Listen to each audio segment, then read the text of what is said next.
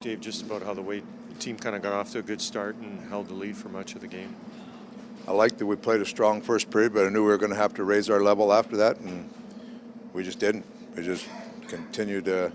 The game just kind of went along, and we didn't. We didn't grab it.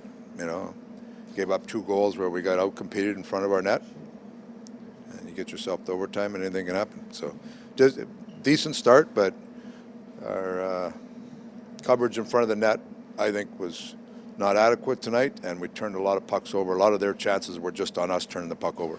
What was your sense of just how the overtime play developed, I guess, somewhat slowly and then suddenly quickly?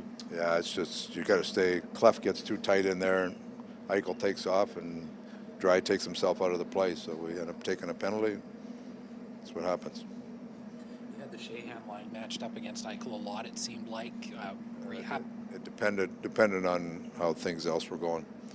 Yeah, they were they were uh, they got an early goal, but then they uh, they got some chances that I'd like to see them be a little uh, little tougher on. Connor's level of frustration seemed to be evident when he spoke to us in very brief snippets after the uh, you know after the game and acknowledged his frustrations and did not seem at all happy. What do you Well, make you of don't, you, nobody's happy when you lose. We lost the game. I mean, we got a we got a point on the road, but you come in here to win the game. You play a good first period. You expect to win the game.